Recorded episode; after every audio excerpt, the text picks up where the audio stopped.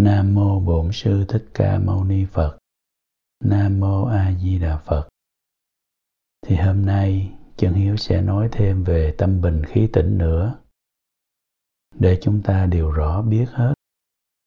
Thì tiếp cái đoạn hôm trước là, đầu tiên thì tâm trạo cử của mình rất cao thì ờ, mình ờ, dùng cái sức rất nhẹ trong tiếng Phật hiệu để mà quân bình cái trạo cử đó xuống. Thì cũng như người ở trong chợ mà đi vào rừng sâu vậy, thì khi mà chúng ta dùng cái khí lực nhẹ và tiếng vật hiệu chậm đó, và thư giãn cái thân tâm ra hết, cái trào cử nó sẽ giảm xuống. Nó giảm xuống thì cái người mình từ từ nó nhẹ đi cho tới lúc mà nó thật nhẹ là nó gần buồn ngủ, là phải cảnh giác, rồi mới dùng cái tâm chân thành, tha thiết. À, chú ý lắng nghe tiếng phật hiệu để cho nó quân bình. Thì lúc đó đó, cái lúc mà quân bình được đó, thì tiếng phật hiệu bắt đầu nó nó đứng được rồi, nó vững rồi. Thì mình lại nghe cái lời nói thì thầm rất nhiều trong nội tâm thì khi đó mình lại phải nghe tiếng Phật mà là Đức Phật Di Đà đó. Mỗi câu mỗi câu là một người con kia một người cha. Cầu cứu xin về Tây phương tha thiết thành khẩn kêu tên của Phật mà là Phật đập ở trong tâm rõ phân minh. Thì cái trạo cử nó đã giảm rồi. Rồi cái ờ, cái hôn trầm thì nó bị cái tâm tha thiết nó, nó như vậy thì đâu có buồn ngủ. Thì tiếng Phật nó vang nó bắt đầu nó vang đó. Thì cái cái lời thì thầm nó bớt. Nó bớt từ từ từ từ tới chừng mà lời thì thầm nó ít rồi đó. Thì tiếng Phật hiệu nó vang. Nó vang ở trong tâm đó. Mà nó vang không ngưng được. Nó cứ vang hoài như vậy. Đó là công phu, đó là cái điểm đến của mình. Mình muốn đi vô chỗ này, mình muốn tu cái công phu này thì tiếng Phật hiệu nó vang, tại vì cái trạo cử nó không có, mà cái hôn trầm nó cũng không có, thì tiếng Phật hiệu nó sẽ vang. Còn bình thường, cái trạo cử nó cao quá thì tiếng Phật hiệu không vang được. Trạo cử quá thì không vang được, mà hôn trầm buồn ngủ quá thì nó cũng không vang. Còn cái chỗ ta tu là điều thân tâm, cho hai cái hôn trầm và trạo cử nó không có, thì tiếng Phật hiệu liền vang. Nó vang trong lòng rất là, cái này đó là người có công phu thì mới nếm được mùi vị của nó, chứ người thường thì không hiểu được. Nếu như mà không điều phục thân tâm được thì không thể hiểu được. Thì nó vang như vậy thì mỗi tiếng vật hiệu, nó đập trong tim ta. Nó nó thấu vào trong lòng ta. Rồi cái tâm tha thiết của ta nó quyện ở trong đó. Thì giữ nó như vậy. Nhưng mà khi mà chúng ta, cái tâm mà cầu giải thoát mà nó mạnh đó, thì trạo cử nó lại lên, thì tiếng vang nó lại hết. Hoặc là cái tâm cầu giải thoát mà nó yếu đó, thì hôn trầm nó lại tới, thì tiếng vang nó cũng không còn. Hoặc là cái tâm vọng động, nghĩ đông nghĩ tây, lúc đó lại muốn làm cái này làm cái kia, thì tiếng vang nó cũng tan nữa. Cho nên muốn giữ chỗ đó đó, thì chúng ta phải tới đó rồi mới có kinh nghiệm mới có kinh nghiệm rồi. Từ từ chúng ta sẽ ở đó được lâu. Là cái tiếng vang nó lâu đó, thì sung sướng lắm. Thì chân hiếu đọc thêm một chút của ngài hư vân, để cho chúng ta học thêm. Ngài nói là, người mới phát tâm học đạo đó, thì vọng tưởng nhiều lắm. Suốt ngày là vọng tưởng. Rồi ngồi đó thì chân nó đau nó nhức. Mà tu thì không biết tu làm sao. Không biết làm sao tu được. Thì ngài nói, đầu tiên đó, đầu tiên là phải phải xem trọng cái việc sanh tử là việc lớn. Chúng ta phải à, phải thoát thế giới này, phải sanh vào tây phương, phải ở với phật di đà. Đó là cái chuyện đầu tiên trong tâm đó rồi chuyện thứ hai đó là phải giữ được tiếng phật hiệu. Hai cái điều này phải làm được. Mà không có phân biệt là mình đi hay mình đứng, mình nằm hay mình ngồi. Bốn oai nghi, đừng có phân biệt là ngồi mới tu hay là đi mới tu hay là nằm mới tu. Không có phân biệt hay ở trong hoàn cảnh nào đó, đều phải giữ là cái chuyện sanh tử là việc lớn. Tiếng Phật hiệu này là phải giữ cho chặt không phân biệt. Từ sáng tới tối, phải giữ nó, xoay chiếu lại. Tiếng Phật hiệu nó phải vang trong lòng. Mà mình nói tiếng Phật hiệu vang đó, thì nó phải trải qua cái sự điều thân tâm. Ở đằng trước rất nhiều rồi thì nó mới tới chỗ cái tiếng Phật hiệu không có ngưng được. Từ sáng tới tối nó vang trong lòng. Thì ngài nói, nó như là ánh trăng thu vằn vạt vậy đó nó rõ rõ ràng ràng tiếng phật nó đập vô trong tim. Nó không rơi vào hôn trầm mà nó cũng không rơi vào trạo cử. Mà nếu mà muốn không rơi vào trạo cử và hôn trầm đó thì phải điều phục thân tâm. Cái bài trước là, là mình chỉ dẫn đó. Nó thứ tự nó đi vào. Cho nên tâm bình khí tĩnh trạo cử và hôn trầm đã hết thì cái cái tiếng Phật hiệu nó vang như ánh trăng thu mà vằn vặt rõ rõ ràng ràng trong tâm thì như vậy lo gì không bản sanh tây phương? Đó là đó là tại vì cái cái trạo cửa gì hôn trầm đã hết thì mới được cái này. Bởi vì mình đầu tiên phải là hiểu được là phải phải điều cái trạo cử xuống. Nếu mình không hiểu thì mình tu hoài cũng không tới chỗ này được. Cũng không thấy được ánh trăng vằn vặt rõ ràng đâu. Mình không nhận được nó đâu.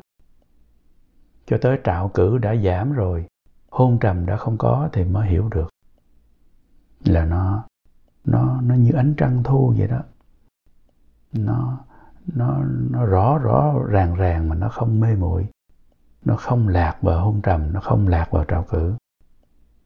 Rồi ngài dạy nếu hôn trầm mà nổi lên là buồn ngủ đó, thì mình phải mở mắt thật to, rồi nới rộng dây lưng, thì tinh thần nó sẽ phấn chấn nó sẽ phấn chấn trở lại. Rồi ngài dạy thêm, ở trong cái lúc tu đó, cái tâm mà khởi cầu vãng sanh đó, cũng đừng có quá nhẹ. Mà đương nhiên là không thô rồi. Cái tâm mà cầu vãng sanh nó cũng không phải là nặng nề để cho mình mệt mỏi đâu. Mà nó rất là nhẹ.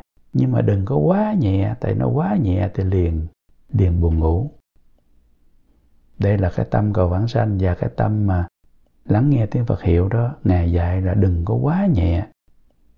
Mà quá nhẹ thì nó buồn ngủ. Mà nếu mà cái tâm đó nặng quá thì nó liền trạo cử. Bởi vì là ở trong vi tế lại có thô, mà trong thô lại có vi tế đó. Mình phải khởi dụng tâm rất là chuẩn ở bên trong thì cái tiếng Phật hiệu nó sẽ vang ở trong lòng nếu để tâm tự nhiên thì một mảnh thanh tịnh tràn khắp nó. thân tâm sảng khoái là khi mà cái tiếng Phật nó vang rồi đó, mà mình đã điều điều hòa được rồi. Đức Phật Di Đà đập ở trong tâm mình. Mỗi câu, mỗi chữ đều như vậy, thì mình để tự nhiên vậy, không cần làm gì nữa đâu, thì thanh tịnh tràn đầy hết nội tâm. Tại vì tâm cầu vãng sanh và tiếng Phật hiệu đã đã hiện tiền rồi thì cũng không cần làm gì nữa. Để tự nhiên thôi, thì tất cả nội tâm đều tràn đầy sự thanh lương thanh tịnh, thân tâm sảng khoái. Lúc đó cũng phải giữ cái công phu này thì nó sẽ tiến bộ dữ lắm. Tuy như vậy, nếu mà lạc vô chỗ không vọng, là có nghĩa là cái tâm cầu giảng sanh nó mất rồi, cái vọng tưởng cũng không có, thì cái đó không được. Bởi vì lúc nào cái tâm cầu sanh tây phương cũng phải hiện tiền. Còn mấy nó nó vang tiếng phật còn hồi nó mất luôn tâm cầu giải thoát. Đó là ngày dạy cho mình đó. Thì như vậy là cũng không giảng sanh được. Bởi cái cái tính nguyện nó không thể mất được. Còn nếu như mà cái tiếng Phật hiệu đó mạnh quá mình chú ý à, mạnh quá hoặc là mình mình lơ là quá thì cái vọng tưởng nó liền nó liền à, sinh lên. Bắt đầu nó suy nghĩ. Cho nên tu hành là điều hòa thân tâm thôi. Mình điều phục thân tâm mình học. Mình để ý cái tâm mình để cho mình hiểu được phương pháp của các ngài. Chỉ là vọng tưởng với hôn trầm hai cái đó thôi. Trào cử với hôn trầm. Lúc đó nếu như mà cái à, cái vọng tưởng trạo cử mà nó nó đã khởi lên rồi đó thì khó tu lắm, không tu được đâu. Mà ngài nói vậy đó, không dễ dàng tu được rồi. Bởi vì là trạo cử mà không điều xuống thì không có thể nào mà tiếng phật nó vang được. Thế nên ngài dạy, mình phải dung hòa là trong thô thiển phải có vi tế, mà trong vi tế phải có thô thiển thì công phu nó mới đắc lực. Đó, tại vì khi mà trạo cử nó lên rồi thì không tu được. Mà buồn ngủ mà nó tới rồi cũng không tu được. Cho nên ngài nói là, nếu mà mình dụng công thu thiển đó, dụng công mạnh đó, thì vọng tưởng nó lên. Mà nếu mà nhẹ quá thì buồn ngủ nó tới. Thì buồn ngủ với vọng tưởng là giống như là cái chỗ mà không thể tu hành được vậy. Cho nên phải điều phục ở trong thô có vi tế. Ở trong vi tế lại có thô. Như chân hiếu giải thích đó, vi tế là tâm niệm phật đó vi tế là tâm niệm phật. Rồi mà nhẹ, dùng khí lực nhẹ, rồi thô là tâm cầu, giải thoát, để cho nó vọng động lên. Nó thô thiển để cho nó cho nó đừng có buồn ngủ. Hai cái đó nó hòa, nó quyện với nhau, thành ra là ta không có hôn trầm, ta cũng không có trào cử, thì tiếng phật nó vang ở trong lòng. Nó vang hay lắm, thì người tới đó sẽ biết. Nó vang mà buông xuống không được đâu á nó câu này câu kia, nó vang, tại tâm đã yên tịnh rồi. Thì thô thiển và vi tế đã quân hòa được đó, thì ngài nói, đạt tới cảnh giới động tịnh nhất như, là trong động, trong tịnh tiếng phật đều vang. Từ sáng đến tối, đi đứng nằm ngồi, như mài, như dũa cẩn thận chú ý, đoạn trừ tập khí. Là người tu hành từ sáng tới tối, trong bốn oai nghi, cái tiếng phật ở trong lòng giữ được cái tiếng vang. Giống như là tiếng phật di đà nó câu này câu kia, từng câu, từng chữ nó đã nối tiếp nhau trong lòng.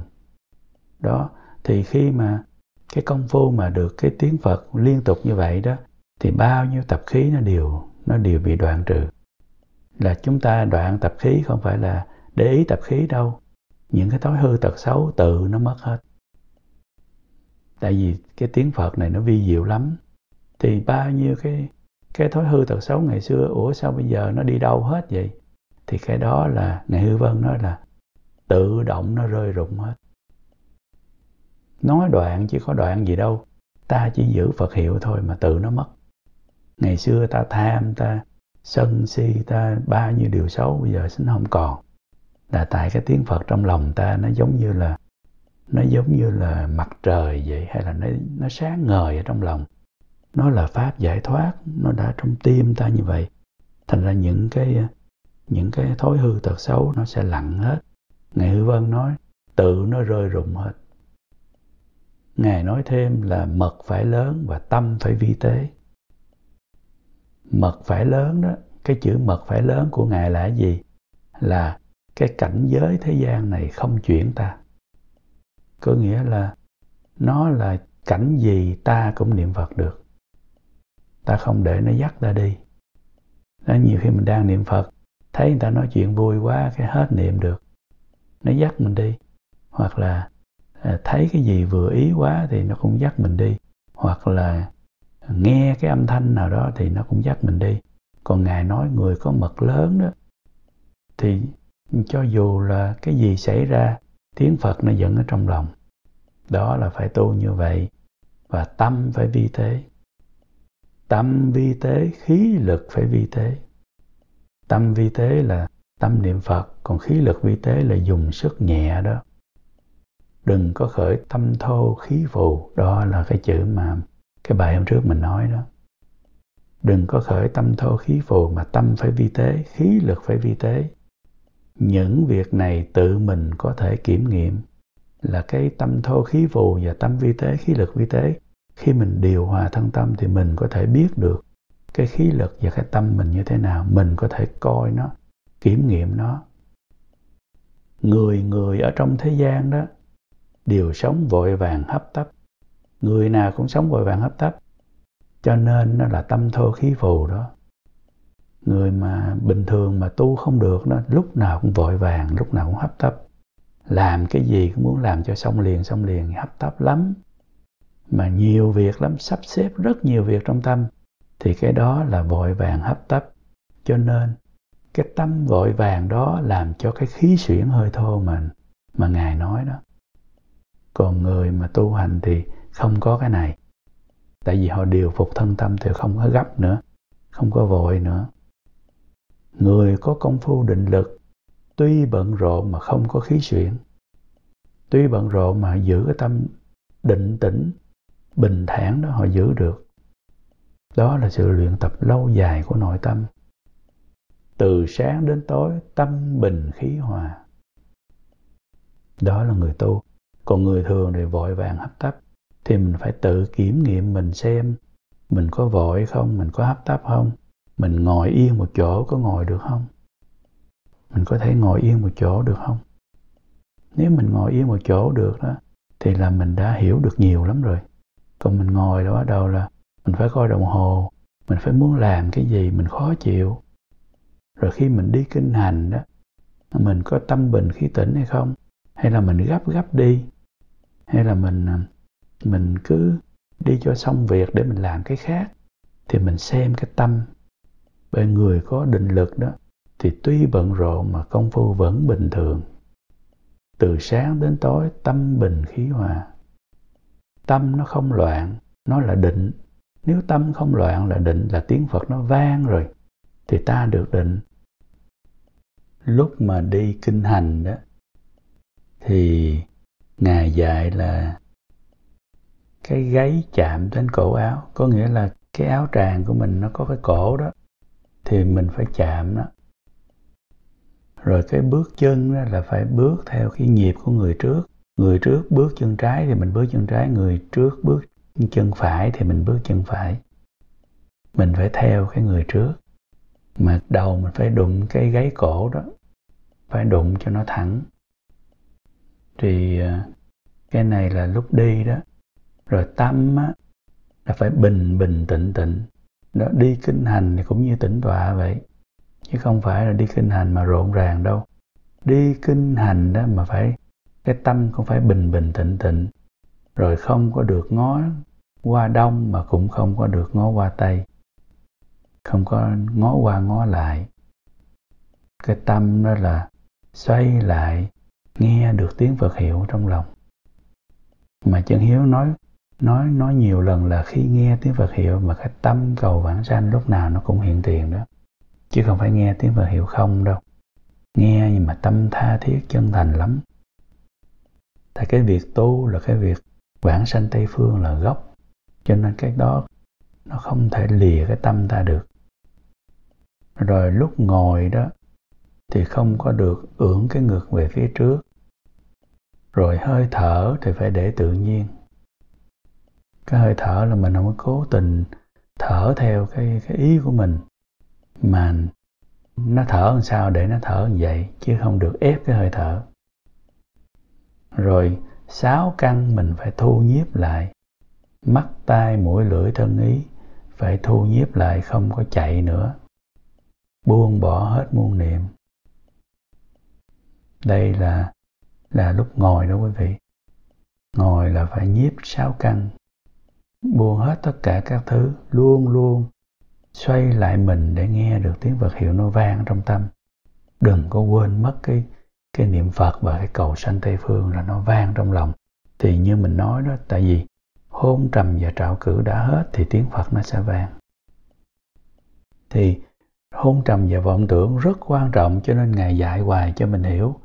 Ngài nói là mình đừng có dụng tâm quá vi tế, đừng có nhìn cái tiếng Phật hiệu đó quá nhẹ.